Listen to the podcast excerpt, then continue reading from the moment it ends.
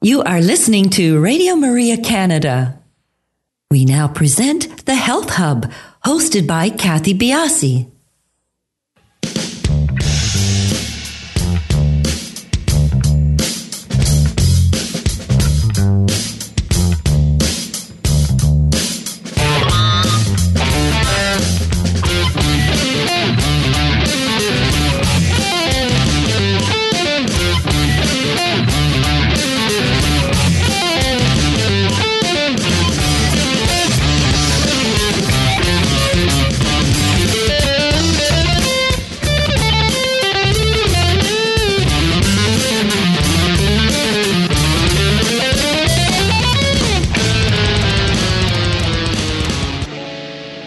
Morning, everybody, and welcome to the Health Hub. I am your host, Kathy Biasi, and along with our producer, Alex Diaz, we'd like to welcome you to the show. Good morning, Alex. Good morning, Kathy. All good with you this morning? Yes. Awesome, awesome. Things are well. Things are well. Things are well. The weather is beautiful again here, so we're having the this fall weather that we wanted in the summer, but it's still nice. I know we got to savor it while we can. Right? Yes, we can. I 'Cause wish we know can. it's around the corner. yeah, I already the the Christmas commercials are coming on, all that stuff.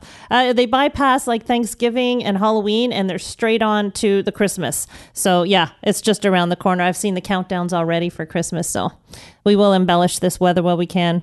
Today's show is a very interesting show. A, a few shows back, we had a pet psychologist on, and she sort of helped us understand our animals and our pets and trying to relate to them. We got very good response to that show.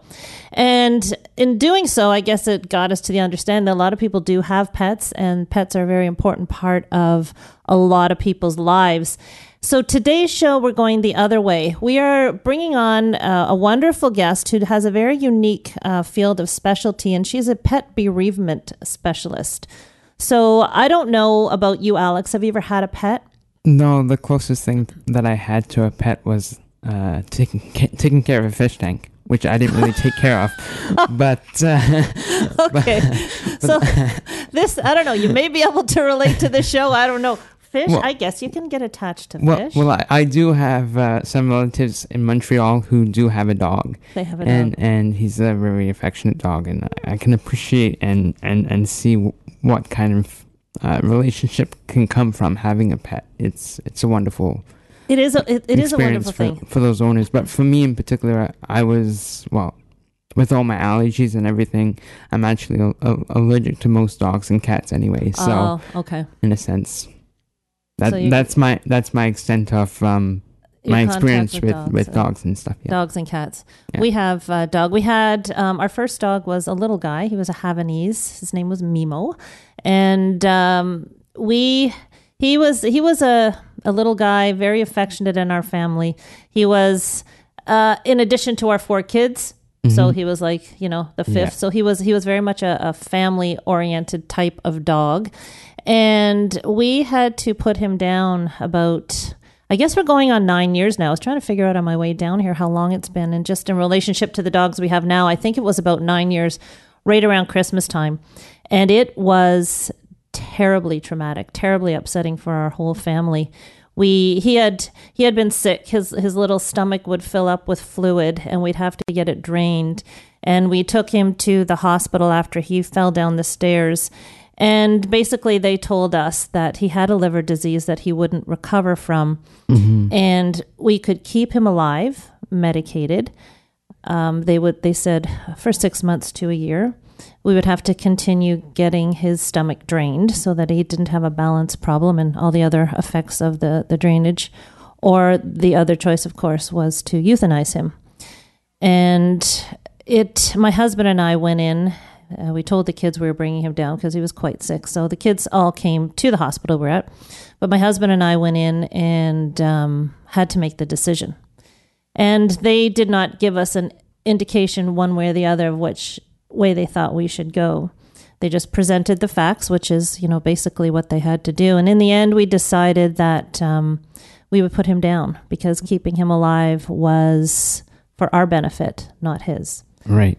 And so they put us in this little mourning room or goodbye room. And in he came. I get a little emotional thinking about it now. And he came running in like nothing was wrong with him, jumped up on our laps. And I tell you, it was awful. And my, my son and my two sons and my husband went in uh, for the procedure. I, I couldn't do it. It it was um, it was something. It was really something to get over with, and it is a stressor. And to have someone like Colleen that I'll introduce to you in a few minutes on the show, it's it's a very important um, thing that she does, and we want to make this known to people because literally, and depending upon the role that your pet has within the family as well. I mean, he was like a, I guess I said a fifth child, but some people are alone with their pet, which is a whole different level of trauma and stress when you lose one. So I, I want to um, get Colleen on the show after break and bring this subject to light. She, uh, Colleen, in 2014, had a, after a 23 year career in business, embarked upon a career as a pet loss grief specialist. Colleen has been certified as a pet loss grief recovery specialist through the American Association of Healthcare Professionals and trained as a pet bereavement counselor with Dr. Wallace Sife, a private practice psychologist and founder of the Association for Pet Loss and Bereavement. Shortly after her certification, she applied for and became Dr. Sife's assistant in the training course, and then in January 2015 was appointed uh, deputy trainer. After that, she was invited to sit on their board of directors. Currently, in her practice just south of Hamilton, Ontario, she has an affiliation with nine veterinary offices and uh, the Hamilton Region Emergency Vet Clinic. Clients include children, individuals, couples, and uh, numerous veterinarians who take upon her services for their own clients. So, after we get back from the break, we will speak with Colleen and really get into the topic of uh, pet bereavement. We'll be back after this break.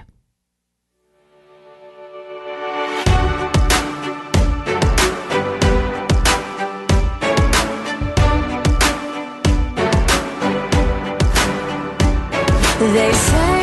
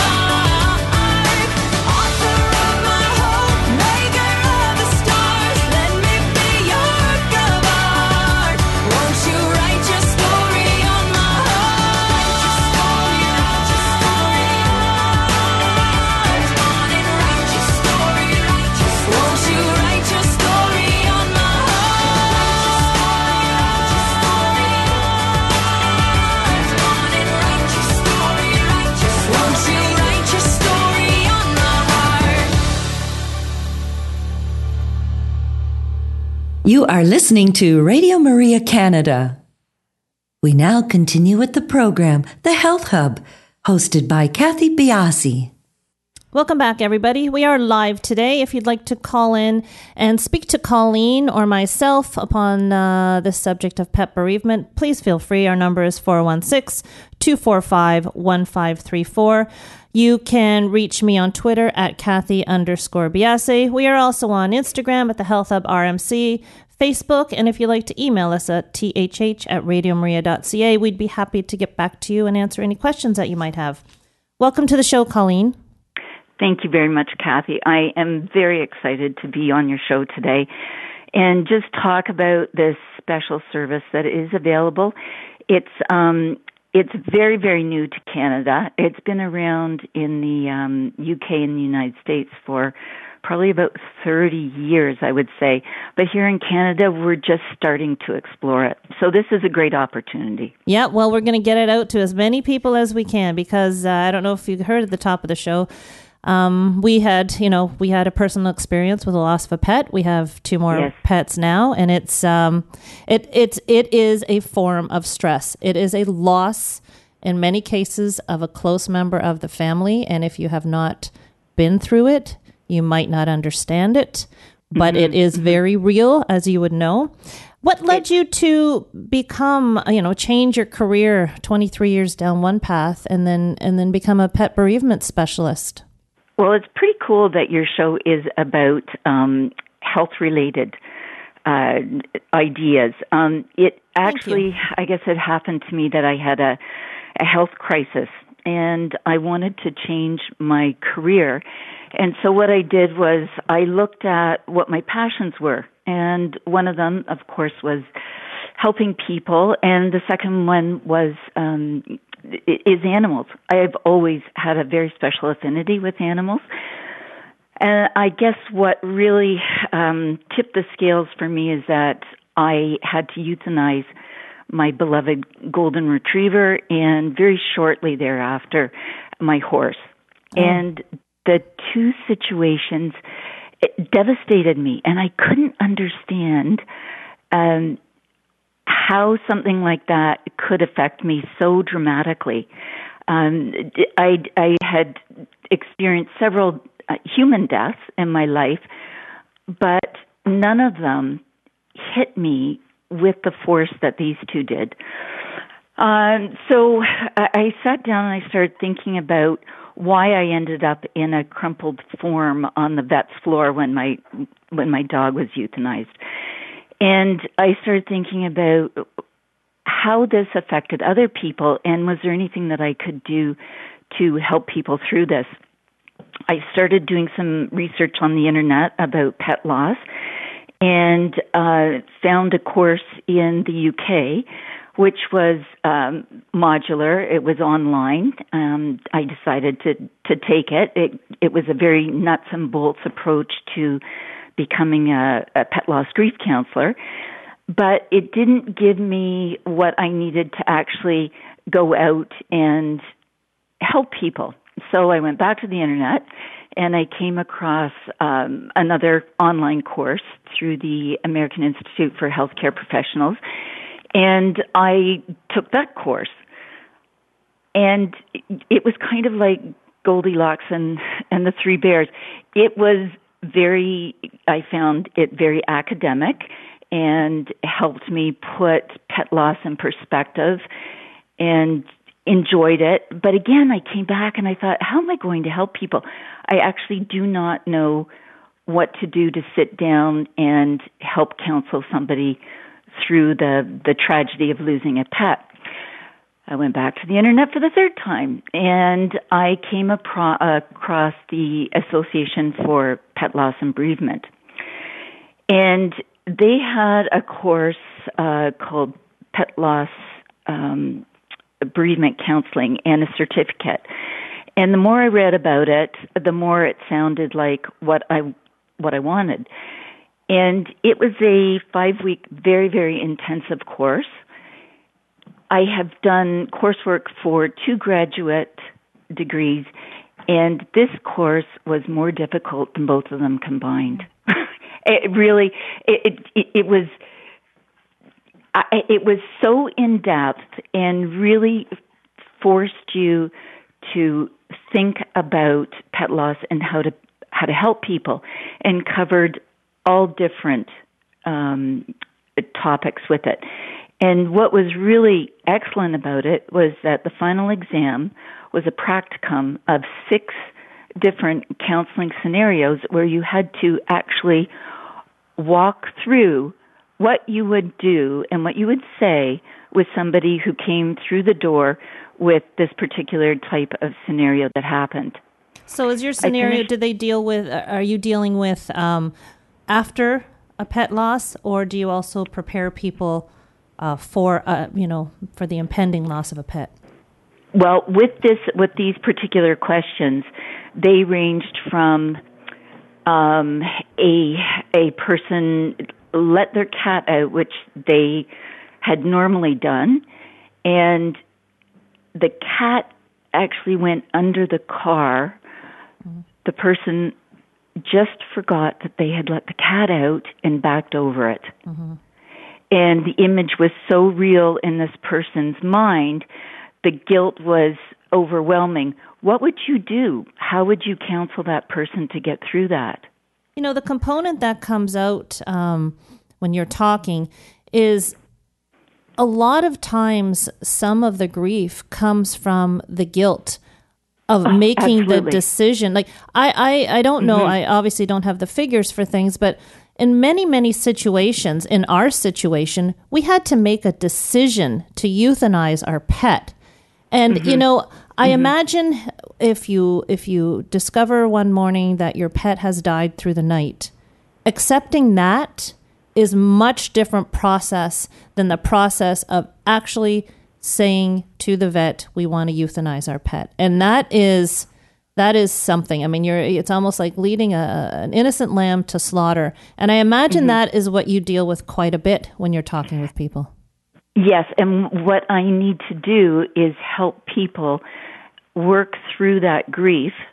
And one of the stages of um, of bereavement is guilt, and you need to be able to help that person understand that what they did was actually in in, in your case, for example, with um, with your animal being sick and and not really having a chance for recovery is to reframe that and help them see that they actually did the very best thing that they could for their animal. Euthanasia means the good death. Oh, I didn't know that. Yes, it it comes from the the Greek.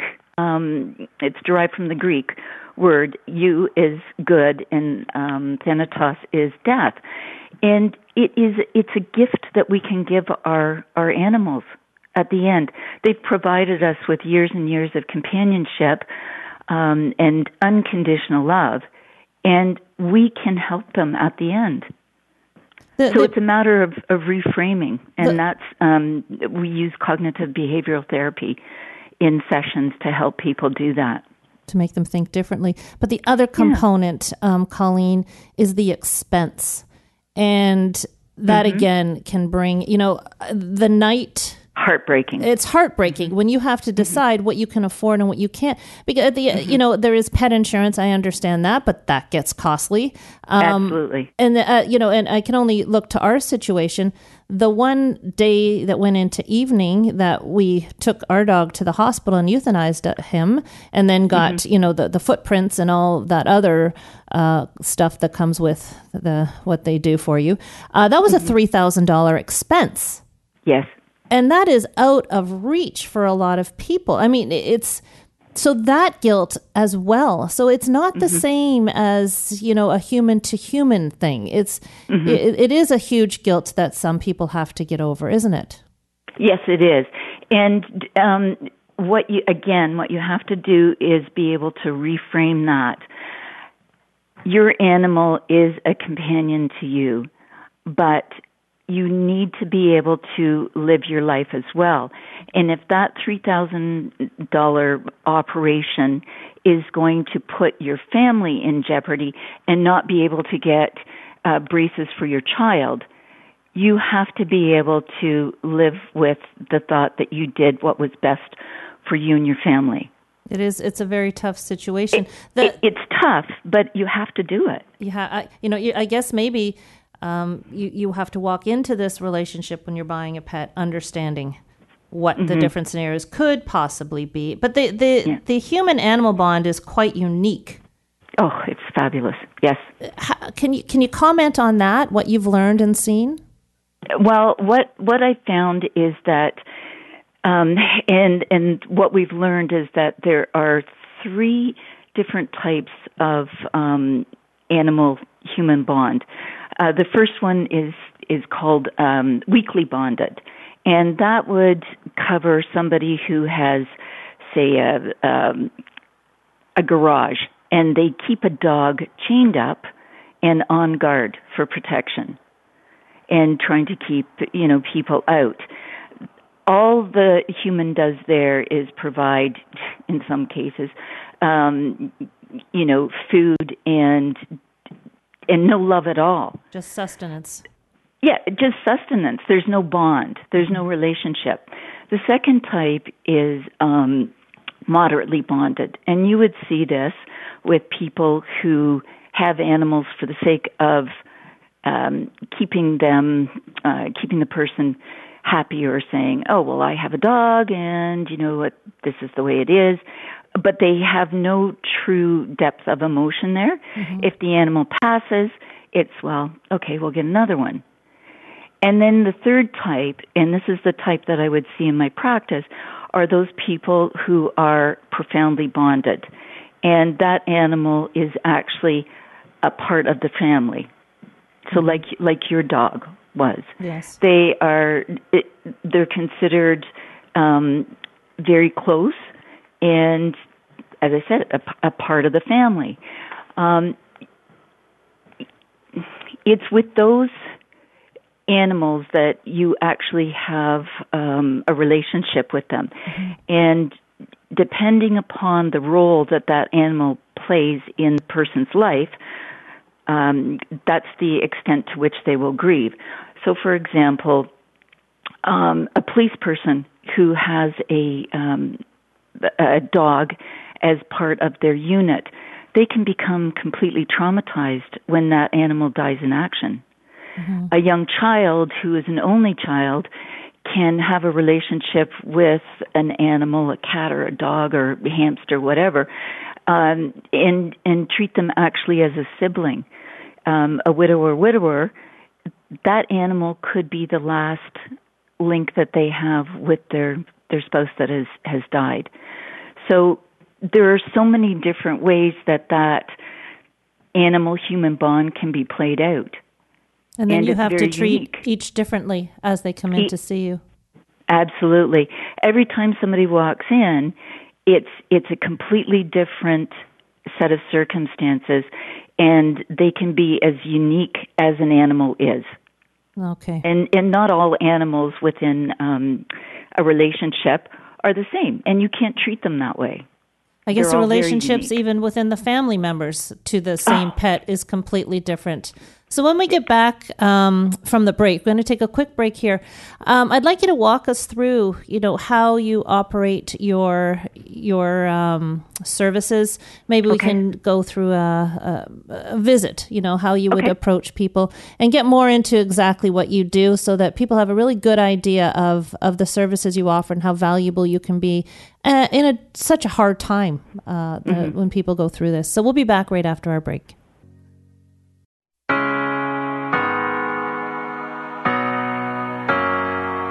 Cause we all make mistakes sometimes, and we all step across that line. But nothing sweeter than the day we find, we find. It's hanging over him like the clouds of Seattle. And raining on his swag, falling deeper in the saddle. It's written on his face, he don't have to speak a sound. Somebody call the 5 we got a man down. Now you can go and play it like you're all rock and roll. But guilt does a job on each and every man's soul. And when your head hits the pillow at the nightfall, you can bet your life that it's gonna be a fight, y'all. Cause we all make mistakes sometimes, and we've all stepped across that line. But nothing sweeter than the day we find forgiveness, forgiveness. And we all stumble and we fall. Bridges burn in the heat of it all. But nothing sweeter than the day, sweeter than the day we call for forgiveness.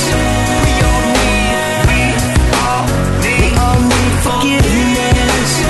We all need, we all need. Mr. Lecrae. Uh mama told me what I would be in for. If I kept all this anger inside of me pent up, my heart been broken, my wounds been open, and I don't know if I can hear I'm sorry being spoken. But those forgiven much should be quicker to give it. And God forgave me for it all. Jesus bled forgiveness. So when the stones fly and they aim at you, just say forgive them, Father. They know not what they do. Now you can go and play it like you're all rock and roll. But guilt does a job on each and every man's soul. And when your head hits the pillow with the nightfall, you can bet your life that it's gonna be a fight.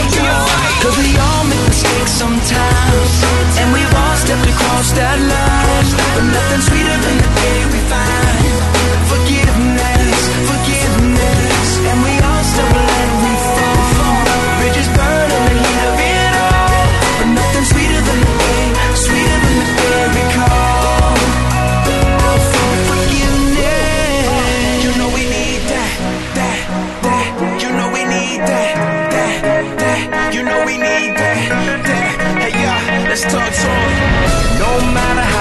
how lost you are, you're not that far, you're not too far.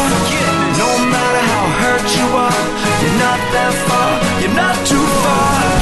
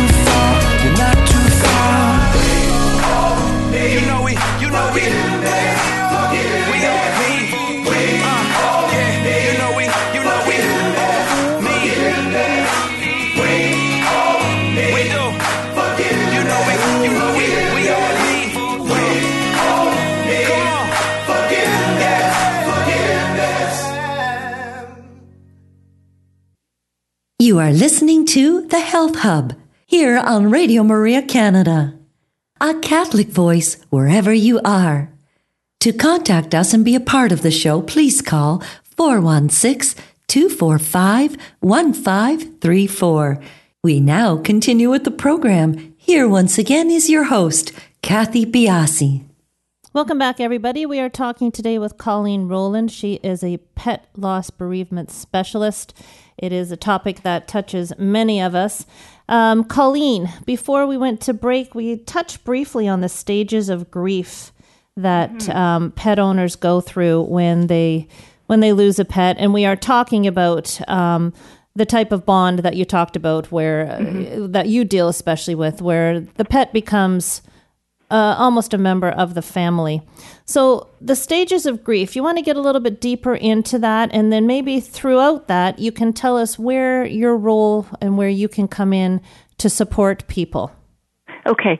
Um, as you know, Elizabeth Kubler Ross came up with stages of, of grief for um, human loss. Uh, Dr. Wallace Sife, who wrote, I think, probably the the best book on pet loss, um, came up with stages him like that he recognized after dealing with thousands of cases, and um, the phases are shock and disbelief at the very beginning. Nobody can quite prepare themselves for the fact that their animal was there and now is gone. When you enter into that relationship, you always know that it's going to happen one day, but when it does, it hits you like a, a ton of bricks. So people go through that phase at the very beginning. Um, these phases that I'm going to talk about, it's important to note right off the, the bat that while there are five of them, the first one is always going to be um, shock and disbelief, and the last one will always be resolution. The three in between, you can go back and forth almost like a roller coaster until you finally come out um, with resolution at the end. So, shock and disbelief. Anger, alienation, and distancing is um, phase number two. What happens there is that you go through a period of being very angry um, and or distancing or alienating yourself from people around you. You're mad that you lost your your animal, that they have died, and that they've left you. You you're grieving quite a bit, and what happens sometimes is that grief is um, comes out in anger at those closest to you.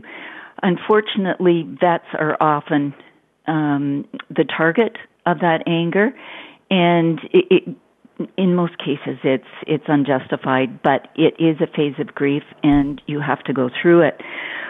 Um, guilt, you mentioned it. Um, you know, when you saw your your small dog come out running to you after you and your husband had made the decision, even though you knew that that was the best thing for you and your family and for the dog ultimately, there's still an overwhelming sense of guilt that it visits upon people when they have to make that decision. In some cases, it's merited. Um, you know, when an accident happens, and that's another whole uh, situation that has to be dealt with um, when I when I talk to people. But for the most part, the guilt is unmerited or unjustified. Following guilt comes depression. And depression, as you probably know, is just anger turned inwards.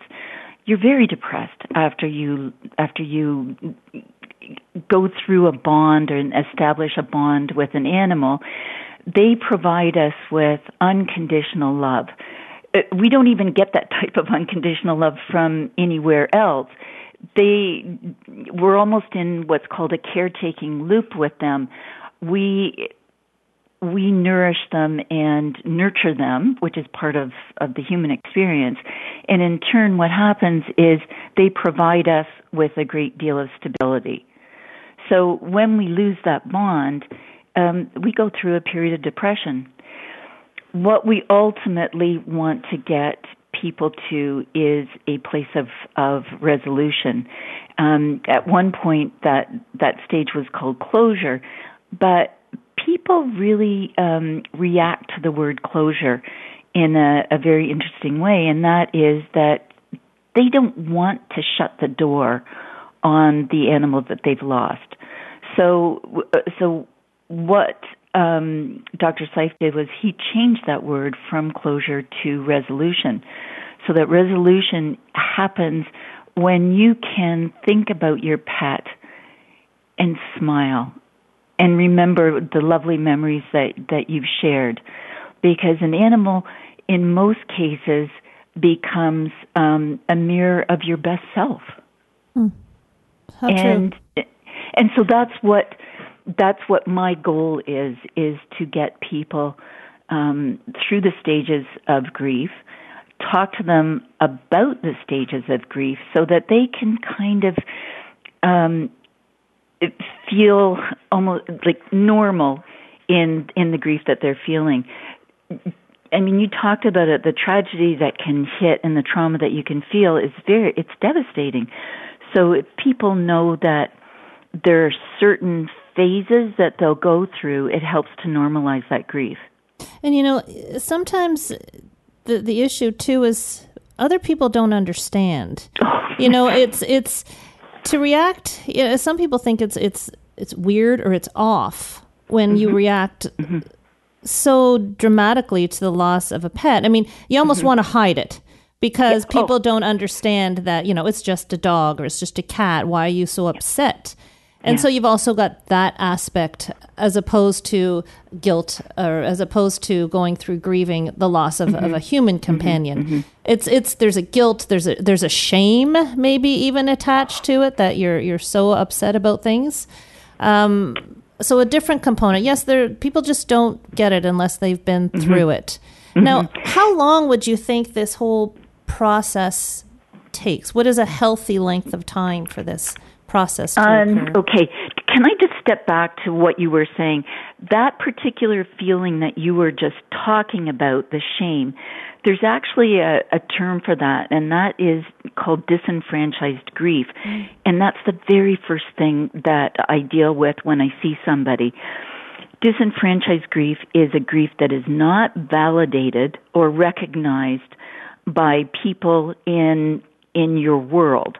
That could be a boss. It could be even sometimes um, a family member. It could be coworkers. It could be anybody. It's just a dog. Get over it. Get a new one. Your cat died. Okay, well, you know what? I get it, but just like let's get let's get over it. So you you said it exactly. They um, people feel a sense of shame for feel, for feeling so badly when their animal dies. So what they do is they push it down and they don't deal with it. So I just wanted to, to go back to that point because it's very, very important.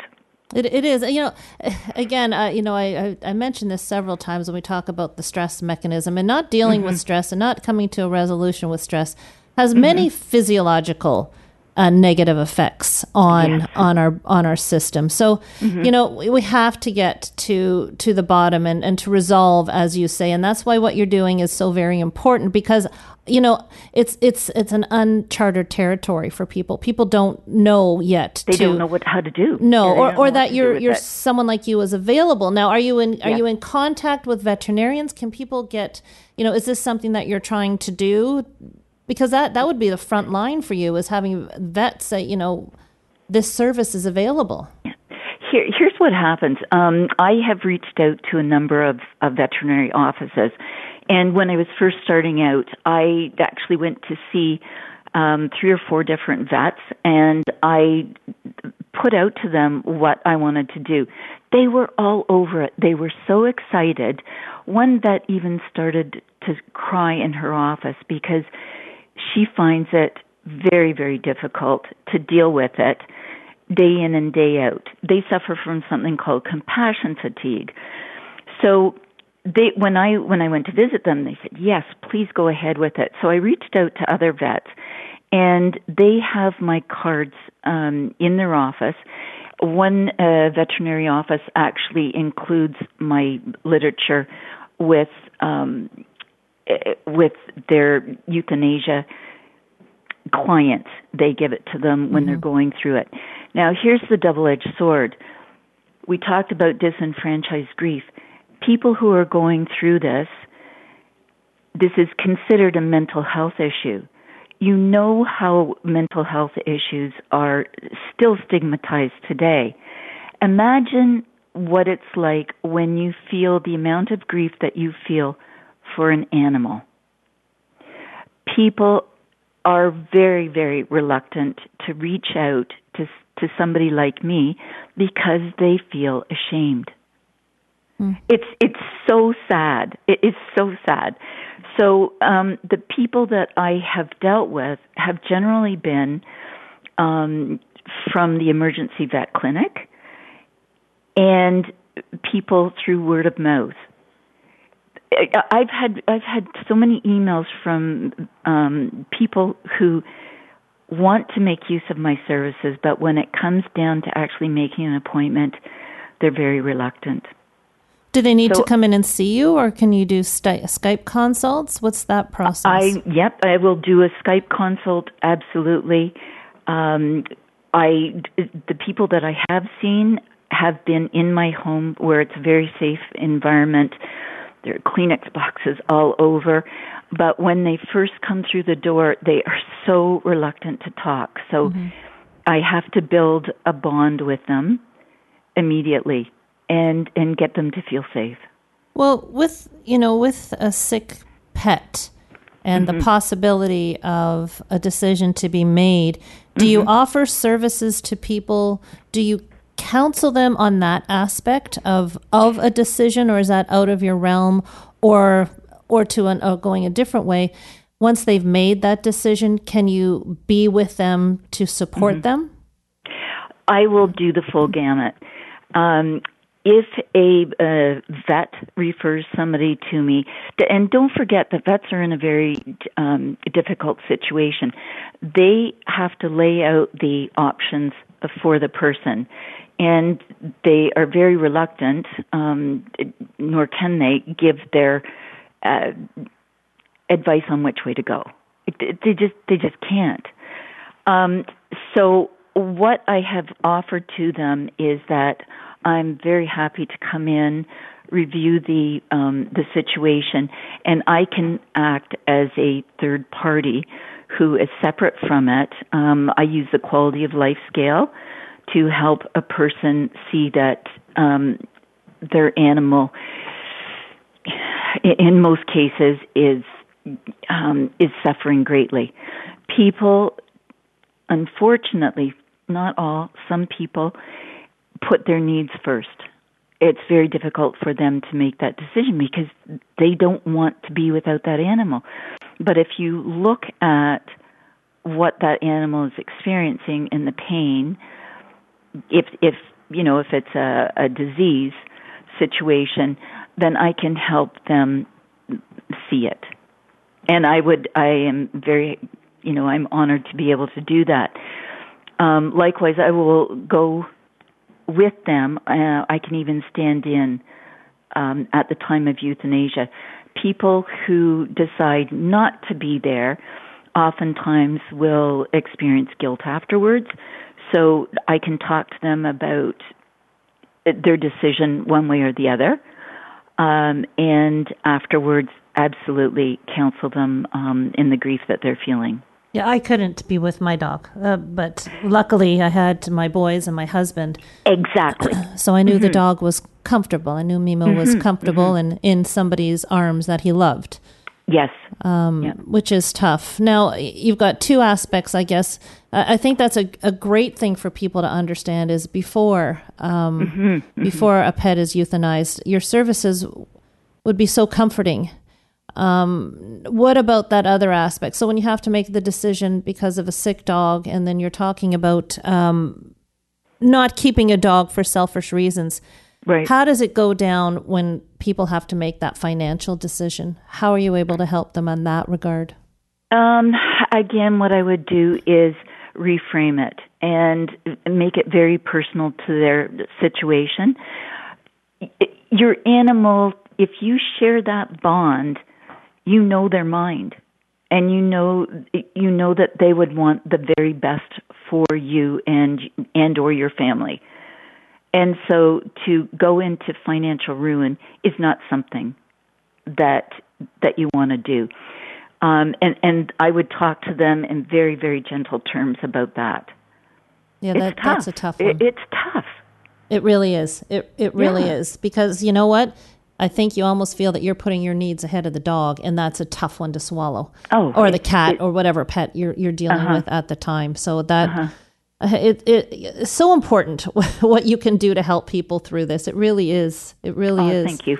Now, what do you advise regarding getting a pet after you've had to euthanize or after the loss? I mean, not all pets are euthanized. Some mm-hmm, pets mm-hmm. die of natural causes. Mm-hmm, what what is your guideline for recommending or not recommending getting another pet? It's not a replacement. It's Ex- another oh. pet. Thank you. Um, it can never be a replacement. Uh, only the person who is going through it can make the final decision as to when it's right for them to um, get another pet. You don't want to get another pet when you're still grieving the loss of of the animal. You just can't because you can't be fair and honest with that new dog or cat or horse or whatever. Um, and and you can fall into doing things that you wouldn't normally do, like getting mad at it, um, because it's not it's not like your last one. So you have to be very, very ready emotionally um, to take on that responsibility again. And I would talk to that person about what it is that they want to, like, why do they want to get another animal right now? I would suggest um, there are a couple of things that they could do when they feel that they are ready, and that is to go to, for example, go to an animal shelter. And they have to be very, you know, very strict with themselves on this, that they're not going to bring home an animal that day, but to just go and look and be with them and feel it out and see how mm-hmm. they're feeling. Go home, write down their feelings, talk to people, see what it is and try and really determine in themselves if they're ready to take that responsibility on. Wait another day, go back, reread that, and then if they feel that they're ready, move forward with it. That might take a couple of days.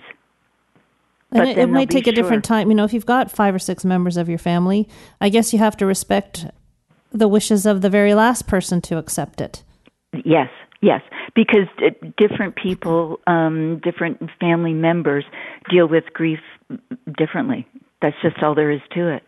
And you would you would counsel families individually. Yes. In, uh, it's okay. So even individually, children. and um, I would I would follow the lead of the family, but at some point, um, seeing everybody together would be would be wise. The best idea. Yeah, now, do you direct? Just, them, sorry, go ahead but seeing them individually first, seeing I them think individually is, is wise. Yeah, it's yeah, because everyone's different, like you said. Mm-hmm. Now, just mm-hmm. a quick question here, just a personal question I have um, mm-hmm. before we we wrap up. Would you recommend that somebody get a a pet along the same like breed lines, or oh, would you would you recommend question. something totally different? Great question, Kathy. um, I've had it go both ways some personally for myself, I I lost my golden retriever, and when I went to get a new dog, I I just love golden retrievers. Mm-hmm. So I went and I got another golden retriever, and I'm thrilled. Okay. Just because I I love that breed. Mm-hmm. Other people find it very difficult to go with the same breed. So again, I think the rule of thumb is that you have to know yourself really well to mm-hmm. be able to see if you can handle that same breed or not. And you would take someone through that process as well, yes. just talking about mm-hmm. it. Okay, mm-hmm. great. Mm-hmm. Well, it's been a great awesome. show, Colleen. Um, it's what what you provide is something that I don't think people know about, and it's been a pleasure talking with you and and getting word out about your service. Now, at the end of the show, we'd like to do a little tip of the day. Um, Mm-hmm. would you be able to pass on some of your knowledge, some more knowledge to our listeners? Well, I think what I would say, I, it took me a while to try and sort out what I wanted to say, but remember what euthanasia means. It's the good death. It's the final gift that you can give to your animal companion. They may leave you physically, but they will never leave your heart. And that's what I want to end with. Make Oh. that decision for them. That's lovely. That's lovely. If you would like to get in contact with Colleen, you can contact her, uh, visit her website at www.petbereavementservices.com. You can email her at info at petbereavementservices.com. If you've missed that or you would uh, like to get in contact with uh, Colleen through us, you can email us at thh at radiomaria.ca. And again, we can pass all that information along to you. Thank you so much, Colleen. It's been a real pleasure talking to you today, and we will talk to everybody next week on the Health Hub.